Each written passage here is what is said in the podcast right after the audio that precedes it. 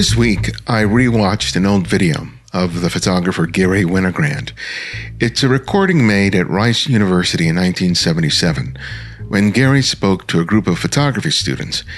It's a rare video in which the photographer talks about his images and his process, seemingly reluctantly, but it's not so much that he didn't want to answer the questions, but that students were expecting him to define his largely intuitive process in rigidly defined absolutes, and he just wasn't interested in doing that.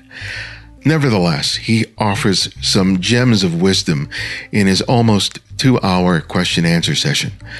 One of them is something that he often said, which was that the photograph should be more interesting than the subject being photographed. I had likely heard that before, but it didn't click for me as much as it did this week. It clearly explained what I find so disappointing about so many of the images that I frequently see on Flickr, Instagram, and, and elsewhere. So, when a couple of guests had to reschedule their interviews with me, I decided to do an episode simply talking about this quote, but I wanted another photographer to discuss it with me, and thankfully, Sean Tucker was gracious enough to make himself available. I interviewed Sean last year for the show, and many of you likely know him from his popular YouTube channel. I so appreciate his thoughtful exploration of what it means to be creative. He isn't shy to admit his own weaknesses and doubts, and is open about sharing what he's learned about overcoming the common and familiar obstacles faced by any photographer. If I can keep learning slowly on the side, now I need to focus on something totally different. Shoot more carelessly. Go and put better things in front of my camera, better stories to tell. I mean, I, I tell people who ask me and say, you know, I, I went out and bought the, the new XT3 and like some fancy lenses and stuff, but my photos don't seem to be getting better. I, I'll say half tongue in cheek, but just say, well, go sell it get a second hand get a second hand XT2 and go put yourself on a plane somewhere really interesting. I guarantee your photos will get much better much faster because it's it's about the wrong thing, you know. Sean and I will talk about how we both respond to that quote from Winogrand and how we are currently tackling our respective desires to take our photography in new directions. This is Ibarionex, and welcome back to the Candid Frame.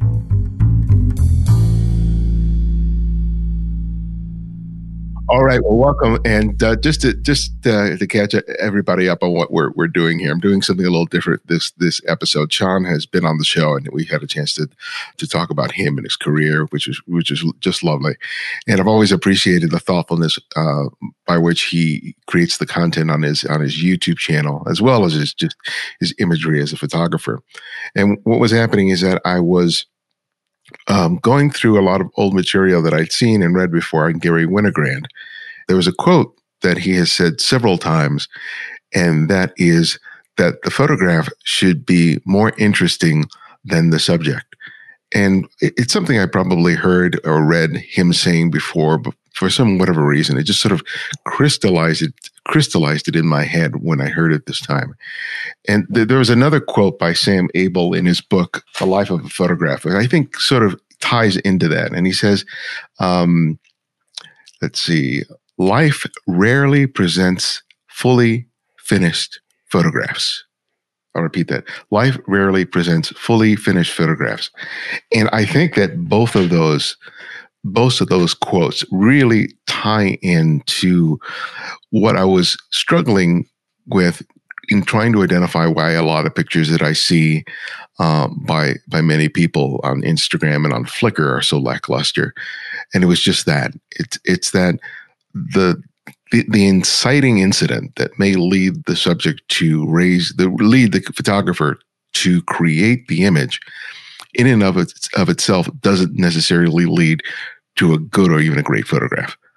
Um, that it it's just the basic ingredients of, of of potential, and I think that so many of us as photographers, I know all probably all of us as photographers, as we start with this camera and we see that we can reproduce something that we saw in front of us into an image, get really intoxicated by the idea of just pressing a button and all of a sudden you've created something.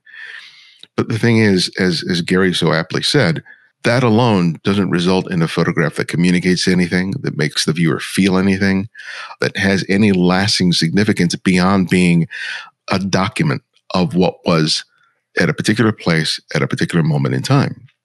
And I think to a great degree, every photographer has to make that leap. But even when you are aware of, of it, it's a very sort of oh, challenging proposition to effectively do that.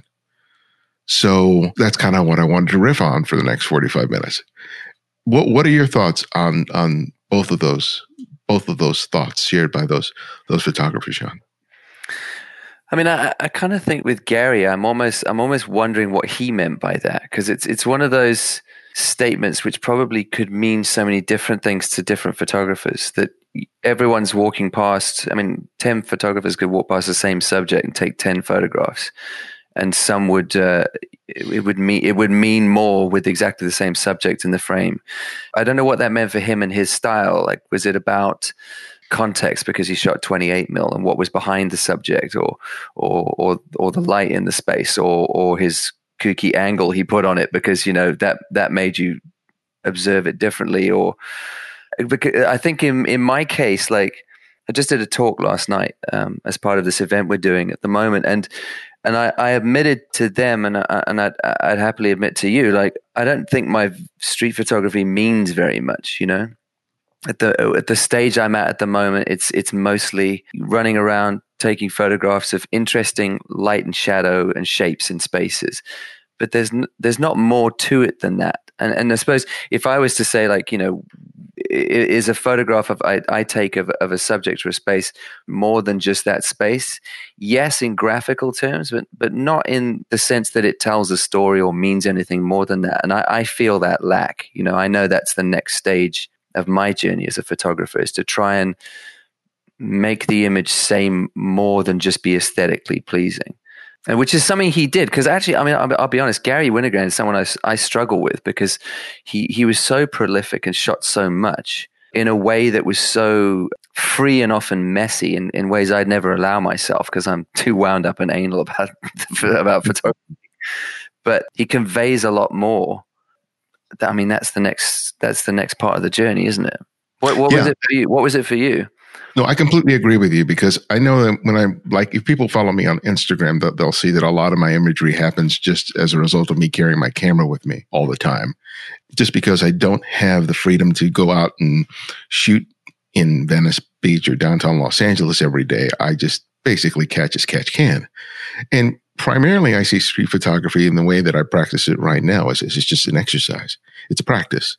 It's trying to see whether or not I can see something incredibly mundane and make an interesting photograph from it. And for me, this sort of mental photographic exercise is really how I can take those different elements and put them together within the context of the of the composition to make something that is, for most for the most part, like you, just pleasing graphically. Mm-hmm. There's not necessarily narr- narrative behind it. There's not, not not anything of any greater significance. But as I do a lot more documentary projects and things that are more narrative, that practice is helping me to make more sort of informed photographs in terms of how the subject and the other elements that are in the scene play off of each other visually, but also in terms of storytelling. Mm. And I think that my constant practicing of that in terms of my street helps inform what I'm gonna I'm trying to do now in terms of more narrative. But to get back to the point about Garry, one of the things that he was striving to do was basically to make the presence of the photographer less obvious. Mm. And I think with the work that we're I'm doing now, that you're doing now, that you take a look at these uh, at our photographs and you see the presence of the photographer mm-hmm. just because of how tightly the composition is made and how tightly the frame was composed. Mm. And he went through that. And at some point, he was trying to sort of liberate himself from that. He was trying to make you know, an image that was less controlled mm-hmm. or, or, or, gave off the appearance that it, it was less controlled. He basically wanted to create photographs that looked like they were made spontaneously, that the photographer wasn't even there. It just happened that this camera was floating in the ether and made this image. Mm-hmm. And I think that's one of the reasons why so many of his images are composed in a way that people think he was less than dutiful, uh, dutiful about his framing and his composition and all that. And it can be anything but the case. Mm. And that's something that I'm working on towards myself because as as good as I feel I've gotten in terms of making an effective composition, I want to create images that that appear more spontaneous than they are now, which is it's it's easier to say than do. Yeah. I mean, I, would say like it's a fear thing for me, you know, because the very shallow truth in my case is that I, I know how to do something that visually pleases other people pretty easily. I, I can go out on a sunny day and come back with two or three images that I know I can post, and it's and it's the it's the quote unquote Instagram banger. It'll get lots of likes. Mm-hmm. I know also if I go out and take shots, the ones the shots that I really care about don't get that sort of attention. In fact, it's it's worse than that. They get questioned or mocked, or why are you wasting our time with this? Because that's the the nature of the internet, and and the internet really messes us up for that because it makes us afraid to experiment and put stuff out. And and I've grown a lot in the last year in that I I care far less about that now. But maybe that's some of it for me is is it's almost like a it's a control freak thing. It's it's I know mm-hmm. if I go out, I can do something that will uphold my self image as a photographer in the eyes of starter photographers, as if that even matters. Where greats like Garry Winogrand couldn't care less what you think. I mean, mm-hmm. I, have listened to that interview you're talking about. It's the one with the with the Terrier audio in the lecture hall. That one.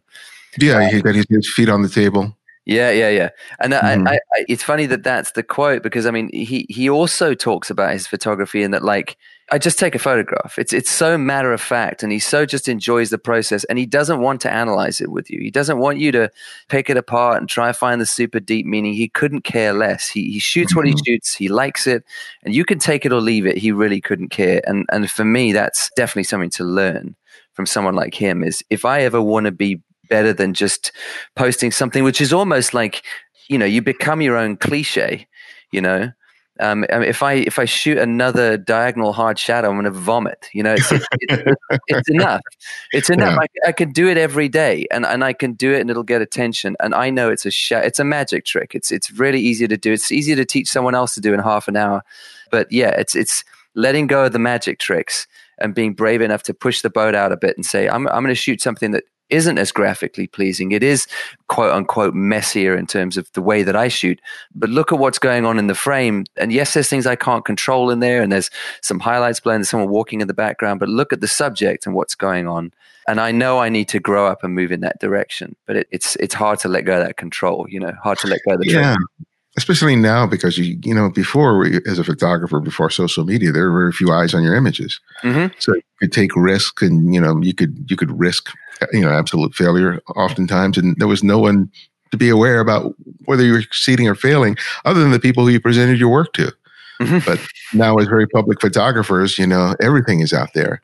I feel like I put pictures out there, especially on my Instagram feed, where I'm just like I'm playing, mm-hmm. and for me, this this is just I'm just sharing what I'm trying to do. And just like you, there's stuff that I could pull out of my butt very easily all the time. Mm-hmm. And uh, I do not put those pictures up there just because I just don't I don't want to see it.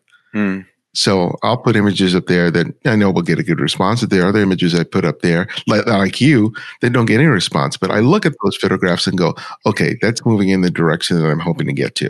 And yeah. just the fact that there are less and less people that recognize that, to me, is an indication that I'm going in the right direction. Mm. Because it's like discordant music, right? Mm-hmm. everyone loves Mozart and Beethoven and all that stuff, but as you get more sophisticated in terms of musicians, at least classical music, you know, there's this there's this time where you're starting to play with discordant music, and to everyone else's ear, this sounds terrible. Yeah. It's like you gotta get a new piano, dude. Yeah, it's all screwed up. But to a small circle of people, it makes sense. And I think that as photographers, we have to be willing to explore such territory, even though we know that the response is not going to be that favorable, because we know that we need to go through that phase of exploration if we're ever going to get anywhere. If we get stuck with just doing what we know already works mm. and that we'll get likes and that we'll get sales or whatever it is, mm. it's so self sabotaging that even if you're prolific, you're going to get amazingly depressed and frustrated because you're not you can see it. You can see that your that your work is not growing. Mm-hmm. And for me, when that happens to me, you don't want to be around me. It's like me getting angry right? Hungry and angry. Like, yeah. yeah. I mean, I, I've actually started to sort of, I've already started to deconstruct what I'm doing and break it down, almost preparing people that things are changing now because hopefully this year I'll be moving out of London, which means I won't be shooting street anymore, or at least not regularly. And I know that will that will change the the, the images and and I started to go around just the park next to my house. It's right here. So instead of getting on a bus to go into the center of London, where the pickings are easy visually, let's be honest, I thought yeah. let me let me just walk around the common, like next to the house, which has got a little duck pond and some trees and challenge myself to take images that I like and post them. You know, you have a moment where you go like, "Oh gosh, people aren't going to get this," and you do start posting. and People don't get it. They're like, um, and I'm not suggesting this is the substance that Winogrand's talking about at all, but I'm just, it was something different that's a lot simpler. And I, you know, I'm going to take a photograph of a leaf on the ground with frost on it and the sun hitting it and the colors, and people are going, "What? What on earth are you doing?" And I'm I had to do it to get myself to the place where I'm like, I don't care what you think. I really don't. I'm not doing this for you. I'm, I'm working towards something. And right now, I'm just in a stage of, like you say, play. Like I'm breaking down the stereotype of myself. And that means just bringing it back to super simple. And then I'm going to start to build it back up. And like you're saying, when I build it back up, it might be discordant photography you don't get.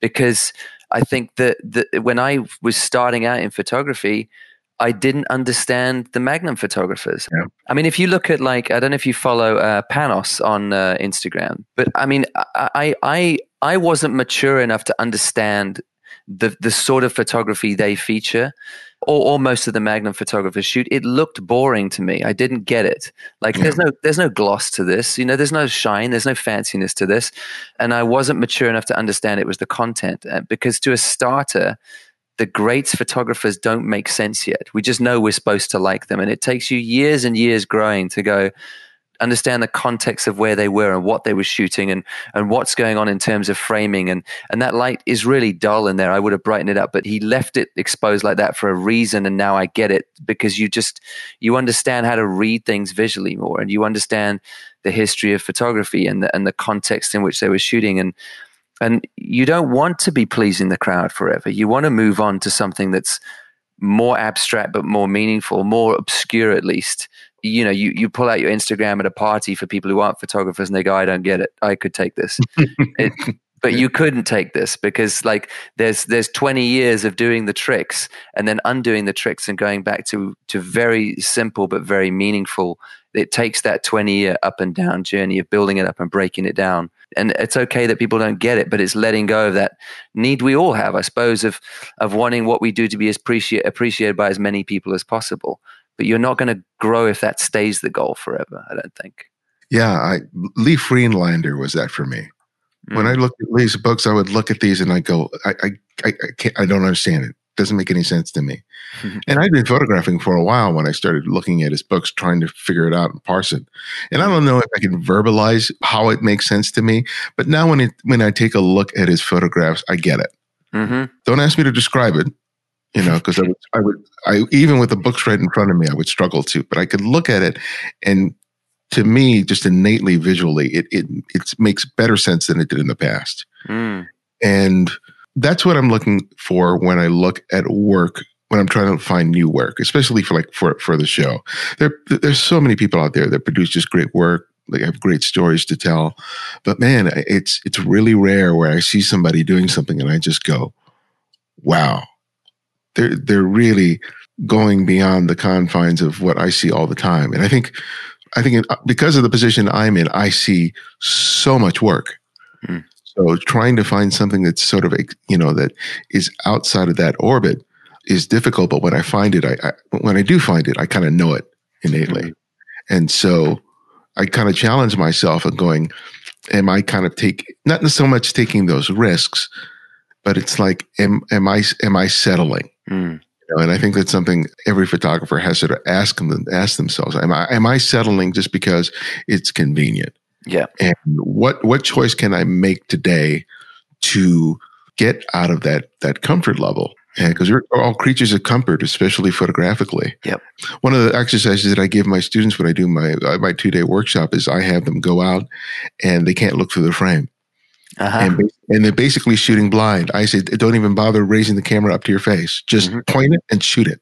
Mm. And I find that when they do it and when I do it, that's when the surprises come. The things yeah. I would never have considered doing, looking through the viewfinder of my camera, I see it and go, "Ooh, that's interesting. Mm. I need to play with that." And that's the only way that I can sort of free myself from this incredible desire to be perpetually in control. Mm-hmm. I mean, I, am not a I'm not a guy who plugs gear or anything, but the the little Ricoh um, GR3 that I picked up mm-hmm. last year was great for me for that because it's you know there's no viewfinder, there's no uh, you know you're just you're just flicking it around like you would a phone and just taking shots. And I started taking shots a lot more like quote unquote carelessly, you know, of things that I wouldn't shoot before because I would have felt the need to set up and, you know, mm-hmm. get in the yeah. right spot and really take it seriously. I, I could flick the camera up and shoot something.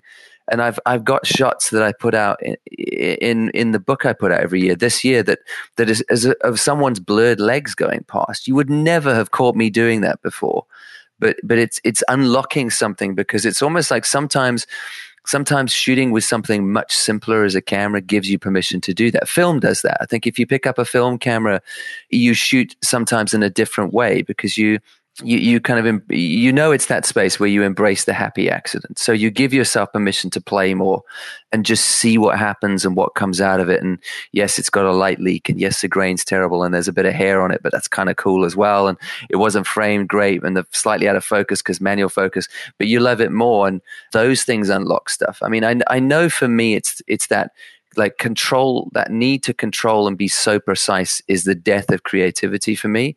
And it's it's a constant fight to get away from that. It's funny because i i don't know if you've come across tish murtha's stuff. Do you know yeah. about tish murtha yeah so i mean shooting um, around newcastle uh, in the uk here and from about 679 to 81 i think and sort of shooting kids who were out on the street during the day and the and the poverty that was in the area. And she was somebody who, when I saw her exhibition a couple of years ago, uh, she passed away a few years ago, unfortunately. But that was that for me. There's there's no doubt her images are beautiful, but they're not they're not technically incredible. But the content of those images, the the stories they bring across, the things they make you feel, the faces she's including, speak louder than anything I've ever taken and and maybe ever will. And that to me now is the benchmark. I, I know I know the technical. Mm. That's fine, I, and I could stop. I could stop today and probably know more technical than she did. It doesn't make me a better photographer than her. It doesn't even bring me close. So c- maybe I should just put that to bed and just say, okay, that's enough. That's enough. I can keep learning slowly on the side. Now I need to focus on something totally different. Shoot more carelessly. Go and put better things in front of my camera. Better stories to tell. I mean, I, I tell people who who ask me and say, you know, I, I went out and bought the the new XT3 and like some fancy lenses and stuff, but my photos don't seem to be getting better. I, I'll say half tongue in cheek, but just say, well, go sell it Get a second hand, get a second hand XT2, and go put yourself on a plane somewhere really interesting. I guarantee your photos will get much better, much faster because it's yeah. it's about the wrong thing. You know, it's like congratulations, John. You learned all these things about photography. Now forget it. Yeah, exactly. Because you need to know the technical. That's fine, and it does help you. But I did um, Werner Herzog, uh, his masterclass on masterclass.com. He's a, a documentary oh, filmmaker. Yeah. yeah. Mm-hmm. And it, he starts off his masterclass by going, Please don't let anyone tell you filmmaking is hard. I could teach you the, the technical part of filmmaking in two weeks, but learning how to see takes you a lifetime. And, and he uses the example of uh, the, the, his required reading for that course is an obscure book by J.A. Baker called The Peregrine. And it's just about a guy in Essex in the UK writing about and describing peregrine falcons where he lives uh, for, for a whole book in beautiful prose. And his point is this will teach you how to be a filmmaker. Look how this guy notices and sees the world around him. That will make you a filmmaker. You can learn how to use a camera fast, but yeah. learning how to see is the mission everyone tries to skip and you can't skip it. And he himself had this experience. He put a book out called um, Of Walking in Ice. In his 20s, I think, he, he's his uh, filmmaking mentor was a woman named uh, Lotte Eisner. She lived in Paris and she was passing away. She was dying. And he lived in Munich in Germany. And he picked up the phone to her. This is, you know, before internet, before the rest of it, and said, Listen, you won't die before I get to you. You will wait. And he said, And by the way, I'm walking and then he walked from from Munich in Germany to Paris, which took him a long time, and he did it in the middle of winter. And then he wrote this book called "Of Walking in Ice," and he said that that's what made him a good documentary filmmaker. And the first the first exercise he gives in this masterclass is walk 100 miles in any direction. Don't take a camera. It's not about that. Just walk for 100 miles. No headphones, no nothing and see what you see in one go. Don't break mm-hmm. it up. If it takes you 24 hours it does. If it takes you, you know, 2 days it does. Walk 100 miles in one direction and see what you see because that will make you a better filmmaker or photographer or whatever. That is great. Mm.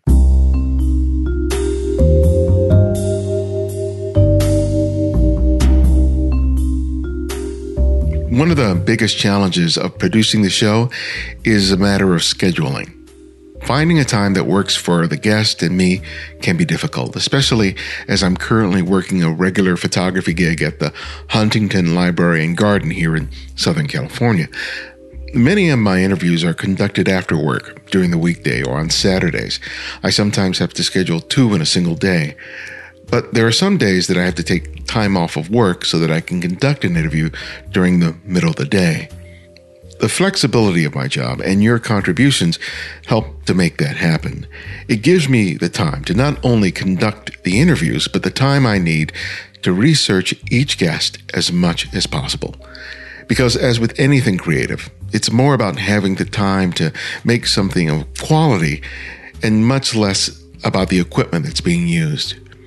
You can help me to continue to bring you the best show possible by becoming a Patreon supporter today. With your regular monthly donation of $5 or more a month, you help provide me the most valuable tool to produce the best show I can time. Sign up today by visiting patreon.com forward slash the candid frame. Thanks. I've not walked 100 miles, but I've done, I've, but I've done 30. yeah. It is, yeah. it is, an amazing experience when you just like, especially when you don't have a camera, you mm. know, you're walking. I was angry. I was pissed off that day. I ended up taking a long, long walk. But, um, but I, I, concur with, you know, the experience of, you know, just, just seeing, because for me, that really is the joy of it. Mm. And like going back to the whole technical thing, the the 85 millimeter focal length is has been a bugaboo for me for the longest. And with every camera system, I've always bought it. Mm. But the thing is, is I am so locked into the way I feel like I'm supposed to see with it. Yeah. Right. And so when I do a portrait, it's always the same damn portrait. I don't care how nice the light is and all that other stuff, but it's just like, why can't, why do I, every time I pick up that lens, do I always go to that? Why can't I just do something, just do something different with it? Why do I keep wasting my money and my time buying this lens and all I'm doing is reproducing the same image over and over again? Yeah. Yeah. You know? And it's a, you know, sort of goes back to this idea where the, all of a sudden the equipment, whether it's a lens, whether it's a camera body, all of a sudden just takes over. Mm-hmm. You know, it's like the camera, the equipment, and all the sort of baggage that comes with it is is in charge. Mm. That's that's taking the picture, not you as the photographer. You're just the you're just the finger, you yeah. know, that depresses the button. And I think even for people who have been shooting for as long as I have, it's like, man, it's so much is tied up with that. Yeah. And it's really hard to just be able to, to say, God damn it, let me switch this up in some way. And I think just like the, the exercise that I descri- described, I have to trick myself. That's, that's the only way that I can succeed in doing it sometimes is I got to trip myself up in some way mm. in order to make an alternative choice. Mm. There's too much to think about nowadays. They, they're always they're giving us too much to think about because they're putting so much into these cameras. And I mean, obviously, it's not a bad thing unless we we let it be. But I, I feel like you know, when you look at Winogrand and, you know, the way he had this little camera with this 28 mil and he was sort of shooting and flicking it around, pretending he didn't know what he was doing with it. Or you look at someone like um, Joel, like Joel Meyerowitz. I mean, uh, the way that he would just stand there and use that camera, it was so simple what they were doing with the camera. It wasn't fussy, you know?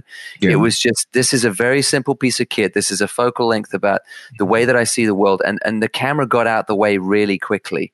You know, they're not worrying about, you know, in body stabilization and how high the ISO goes. And it's all irrelevant stuff. It's a simple film camera and just shoot it was like they gave Steve McCurry. I saw a video. They gave Steve McCurry the fancy new Canon a few years ago, mm-hmm. and walking around with it, and you just felt, you just felt him go. All right, where's the two or three things I norm I need to? Where's where's ISO, right. aperture, mm-hmm. shutter speed, and just get out the way. I don't, I don't care about the rest. And he just got out there and shot the same way he always did. He couldn't care about the fancy tech in there. It's not important and it's not going to help him get a good photo. But when we start in photography today, and I made this mistake, everyone does, I think, is we we watch a thousand gear reviews because we think that's important because we're investing our money and we've we've got to obsess about how you know this has three more megapixels. So I should definitely you know uh, we spend so long in that trap of chasing these tiny bits of tech thinking it will make the blindest bit of difference to the photos we produce.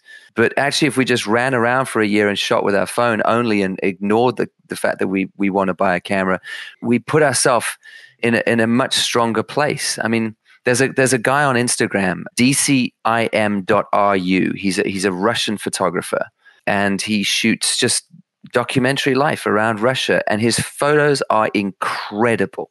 And he shoots on his phone, but absolutely incredible stuff. And you talk about like you know that the photograph adds something to that subject means more than the subject on its own. He is a brilliant example of that. He's he's he's amazing because his composition is brilliant the way that he's he's toning his images gives a feel for kind of these dusty parts of, of Russia where these where these people are living. It, it, it gives a feel in the aggregate. More than one photograph, as these are sequenced together, you get a feel of the culture in that place and and juxtaposition between someone standing and looking in a mirror and then someone in the in the room in the far distance through the doorway is sort of naked facing away, sort of getting dressed or whatever. You're you're in mm-hmm. this intimate space with them. How many people have you seen take photographs of themselves in the mirror that means zero? But he puts you in that room and makes you feel like, wow, I'm I'm in this special place of intimacy with this couple getting ready for something. It's it's not about a person looking in a mirror. It's about giving us the context of of the intimacy of a of a, of a small flat in Russia with a couple getting ready to go out for the night or something. And that's that just shows it's it's zero to do with the camera. It's zero. It's it's bravery. It's w- being willing to go and and stay around people who you think might have interesting stories. Not just dip in and out because the weather was good for an hour, but stay and see what happens and watch and learn who they are and and gain some trust and then start to shoot stories. I mean, it's I think that's why we don't do it because it's hard work. That's why honestly I mm-hmm. run out and mm-hmm. take stuff in good light because I know I can get a cheap quick bit of attention for a trick that I can pull. But that's that that I know is a cheap trick I pull and I need to get better than that. No, because the documentary work that I that I'm doing and that I'm trying to do requires a lot more effort just in terms of making it happen. You know, mm. gaining access, gaining trust, so that I can immerse myself in the way that I want to be able to do it. That's not easy. It's a lot easier for me to get in my car and drive to some location that I know that I'm familiar with, where I can make a, you know, an an interesting photograph. But you know, after a while, that gets less and less satisfying. And mm. you know, I just it's just that that gnawing feeling in my gut it's like you could do better. You mm-hmm. could do better. Why aren't you doing it better? You know, why aren't you taking the risk? Why aren't you going out there and making it happen? You know, why are you settling? It's like mm-hmm. you only got a number of days in this on this earth. You know, you could really be making some really. It, it may not be completely successful, but it'd be more interesting than what you've already been doing. So why not do it? And it's like, oh yeah, you know, and it's like trying and making the time to make all that stuff happen. And the thing, and the, and the thing is, with that stuff, you get a lot more no's and you get yeses. And uh, mm-hmm. and I mm-hmm. think part of that is just part of the frustrating part of it. It's like, hey, yeah, I would like to be able to do this. Let me think about it. And it's like you just got to keep knocking on doors until somebody says yes. And sometimes, with as limited time as I have, sometimes it's just frustrating to have to face you know, that kind of rejection sometimes, but it's like, mm. that's, that's just part of the deal. All the people who are doing that kind of work who I admire, they, they accept that that's just part of the game. Yep. You just yep. keep knocking until somebody opens the door and says, okay, come in. Do you feel like, um, like what's the difference when you're sort of looking at those street photos that you you can take every day, all day, and the documentary stuff you're doing? Do you feel differently about it when you look at your own work? Oh, completely. I completely because there, because there, it's just I am more reactive when I'm doing the documentary work than I do am on the street. On the street, I have the luxury of time, even though things are happening very rapidly around me. When I'm when I'm in the zone, I can very much sort of gauge the potential for a particular location because of the light, the shadow, the line and shape.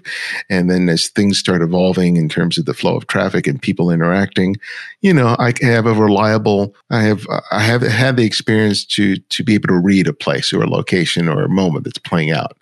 Mm-hmm. With documentary work, those opportunities are there, but a lot more fleeting. Mm. Right. Because things are constantly moving and I'm constantly having to adjust myself for the people that I'm photographing. So it's it's the, it's basically the same experience on the street, but I even have less time to have to sort of process it before I make the photograph. So as a result, I'm sometimes making photographs that are much more intuitive, right? Mm. Is that I get a general sense that this is going to give me what I want, and I make the photograph, and I just keep shooting.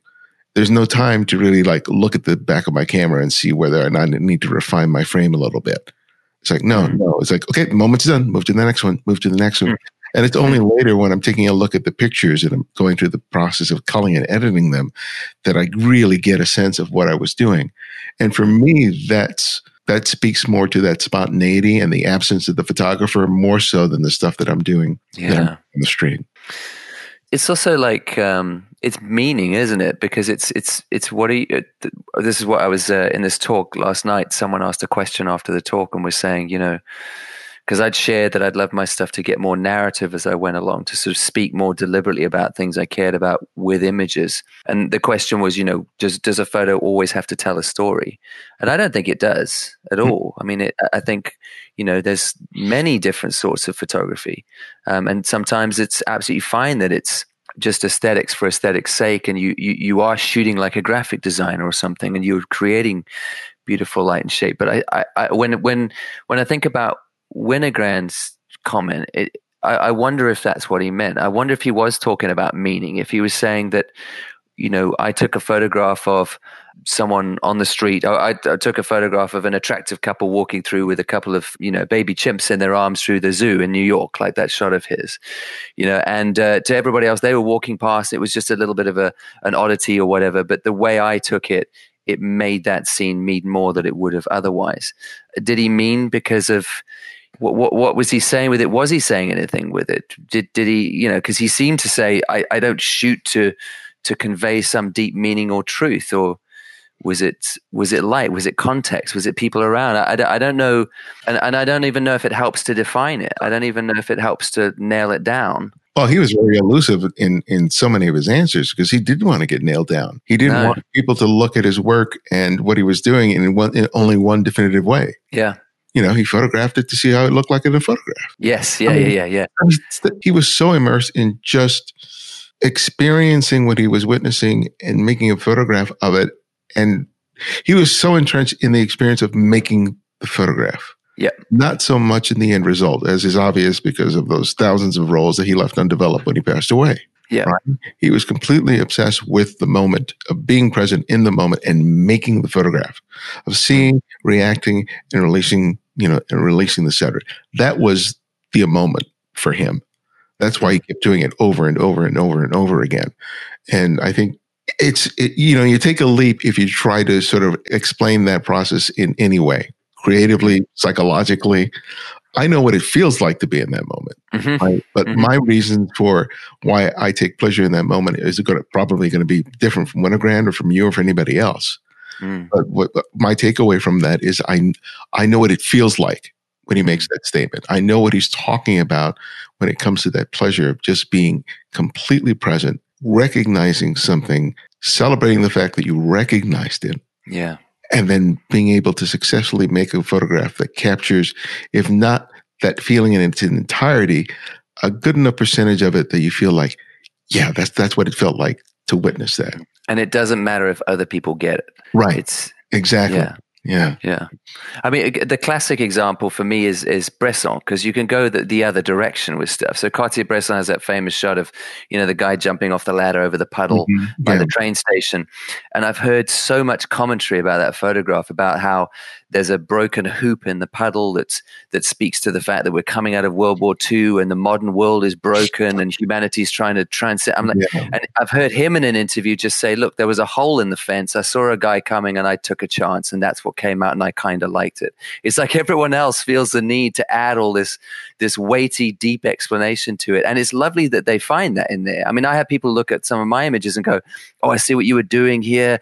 You're making commentary about X, Y, or Z," and I'm going, "You put way more thought into this than I did. I just reacted to something that I liked, and you're making a story up of it, and I kind of love that. I'm not going to I'm not going to agree with you or confirm it because I haven't even thought about what you're saying. Mm-hmm. But great, great that you have that response to it. It was it was really a lot more intuitive than that. So I suppose you could go both ways with it, couldn't you? You could you could sort of try and be almost too earnest with the meaning you're putting into stuff and and get a bit pretentious about it. But the, the best photographers never felt the need to do that for me. Even someone like Salgado, who I absolutely adore, I think his work is amazing, took on some incredibly, you know, heavy subject matter without being heavy handed with it somehow and still having it be aesthetically beautiful and not having to write reams of commentary to accompany it, um, which I think is a, I mean, that's masterful. Mm-hmm. The ability for, for someone like him to just go and be and shoot and just present it to the world as as something that people find incredibly meaningful and and not have to preach about it verbally alongside, you know, is is powerful. You know, one of the questions I was thinking about is why make photographs? And it's like, well, and the question I was posing is like, do you want to make photographs or do you need to make photographs? Mm-hmm. And for me, that's like, for me, it's a need. Mm-hmm. You know? And just because I know what it feels like when I'm shooting and I know what it feels like when I'm not shooting. Mm-hmm. You know, and for me, it's it's not it's not a want. It's just as much a, a need as me putting food in my mouth and me getting enough sleep at, at, at night. Just recognizing that, it's like, well, what do I want? What do I want? What do I want from from a work? If this is something that is so essential to who I am, what do I need it to be other than just sort of a this thing that I do every once in a while, you know, or even on a, a daily basis for 15 minutes out of the day. You know, if it's so important to me, what do I need to make it for myself? And sometimes I struggle what the answer is for that. I, I know that I have the need. And maybe if I had a little more clarity of vision in terms of what that means to me, it might make for an easier path. I don't know. I just kind of throw that out there. Yeah, I I I, uh, I have like a a quote that I love that sort of has, has guided me for years. That that, and this is in thinking about photography uh, specifically as well. And I've I've got lots of projects that I want to do into the future. And again, working out what projects do I want to do, what stories do I want to tell, ultimately in the long run. Not that I'm doing much of that at the moment, but it's all in the works and I'm working towards it. And this quote's by a guy named Frederick Buechner, and he says that your calling is the place where your deep joy and the world's deep hunger collide, which I think is such a lovely idea that we all have things that give us deep joy. So, how do we take that thing and somehow feed it back into places where the world is hungry to make it slightly less hungry or slightly less broken?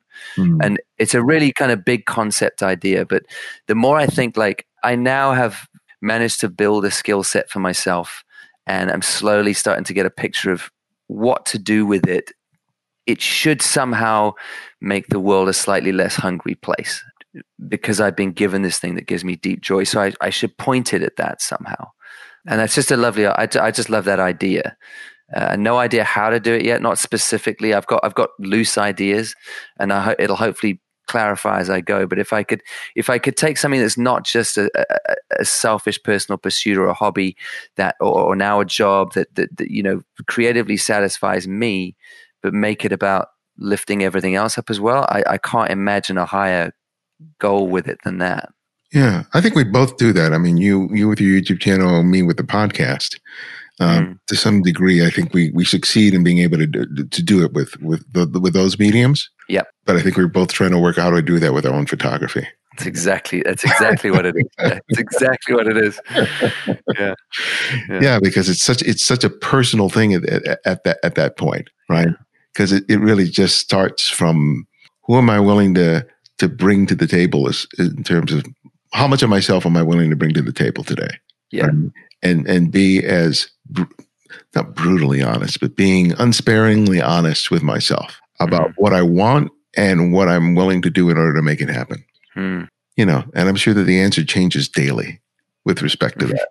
But I think that nevertheless, posing that question to myself is something that I do probably unconsciously, you know, every day. But I'm glad that the question is there for me and that I'm aware of it.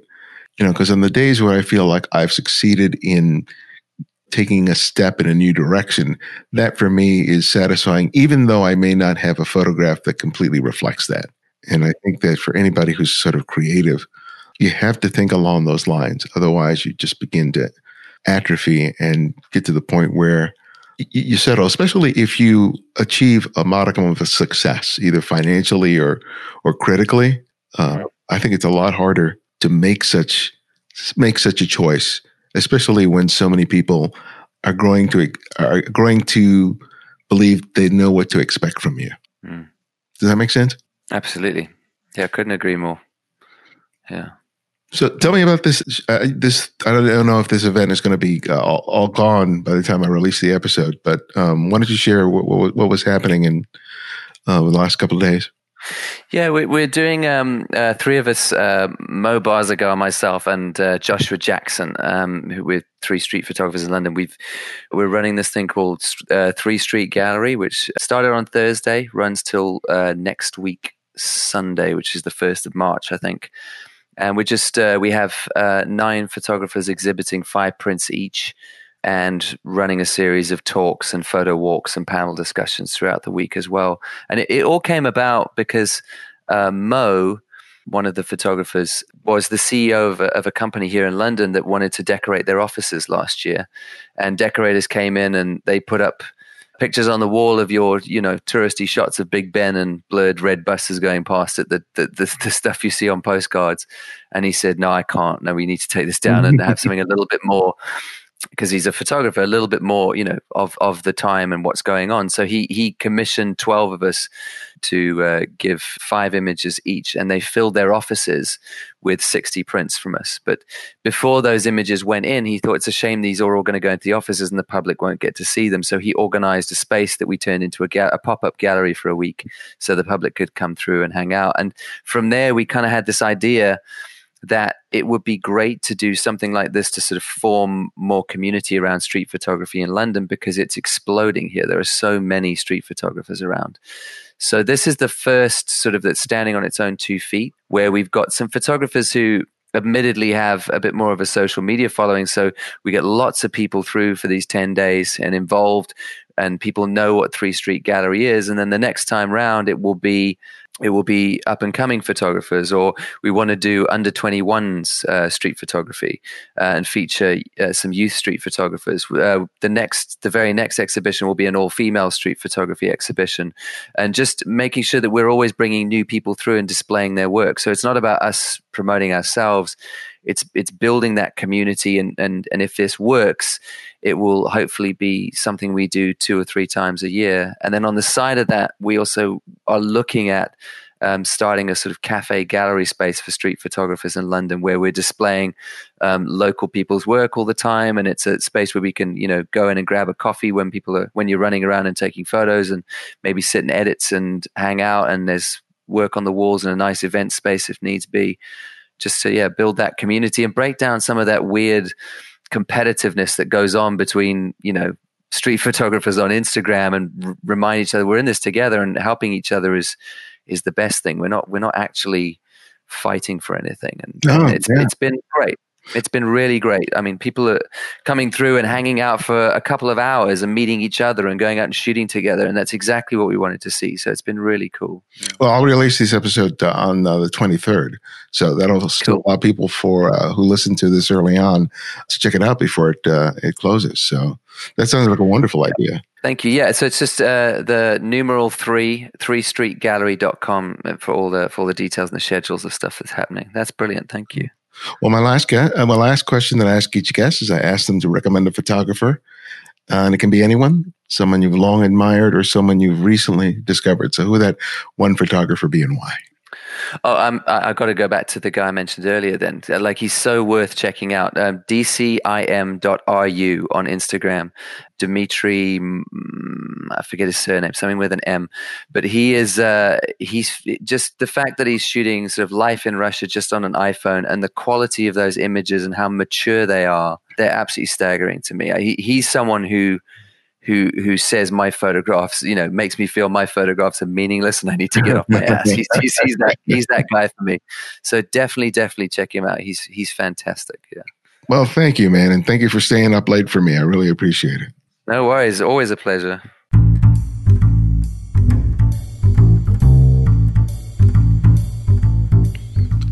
Thanks to Sean for joining me for this special conversation. Find out more about him and his work by visiting seantucker.photography. I'll be in Washington, D.C. for the Focus on the Story Photo Festival in the fall, a Memento photographic workshop in El Paso, Texas in August, and my week long workshop in Tokyo in December. You'll find out details on these on our website. If you're a devoted listener and subscribe to the show, write us a review on whatever service you listen to podcast. Those reviews have led people to take a chance on us and allowed us to grow. Thanks to Lauren from Montreal, Canada, for their five star review. Along with my recent book, Making Photographs Developing a Personal Visual Workflow, I just released my latest ebook, Nine Pictures, Nine Stories, Volume 2. The first one was a great success, and I'm back with a follow up where I discuss the stories behind nine images that I created last year. It's just $8, and your purchase is another way you can support the show. Purchase that and any of my previously published ebooks by visiting the website. And remember, you can support the show by contributing to our Patreon effort or donating through PayPal.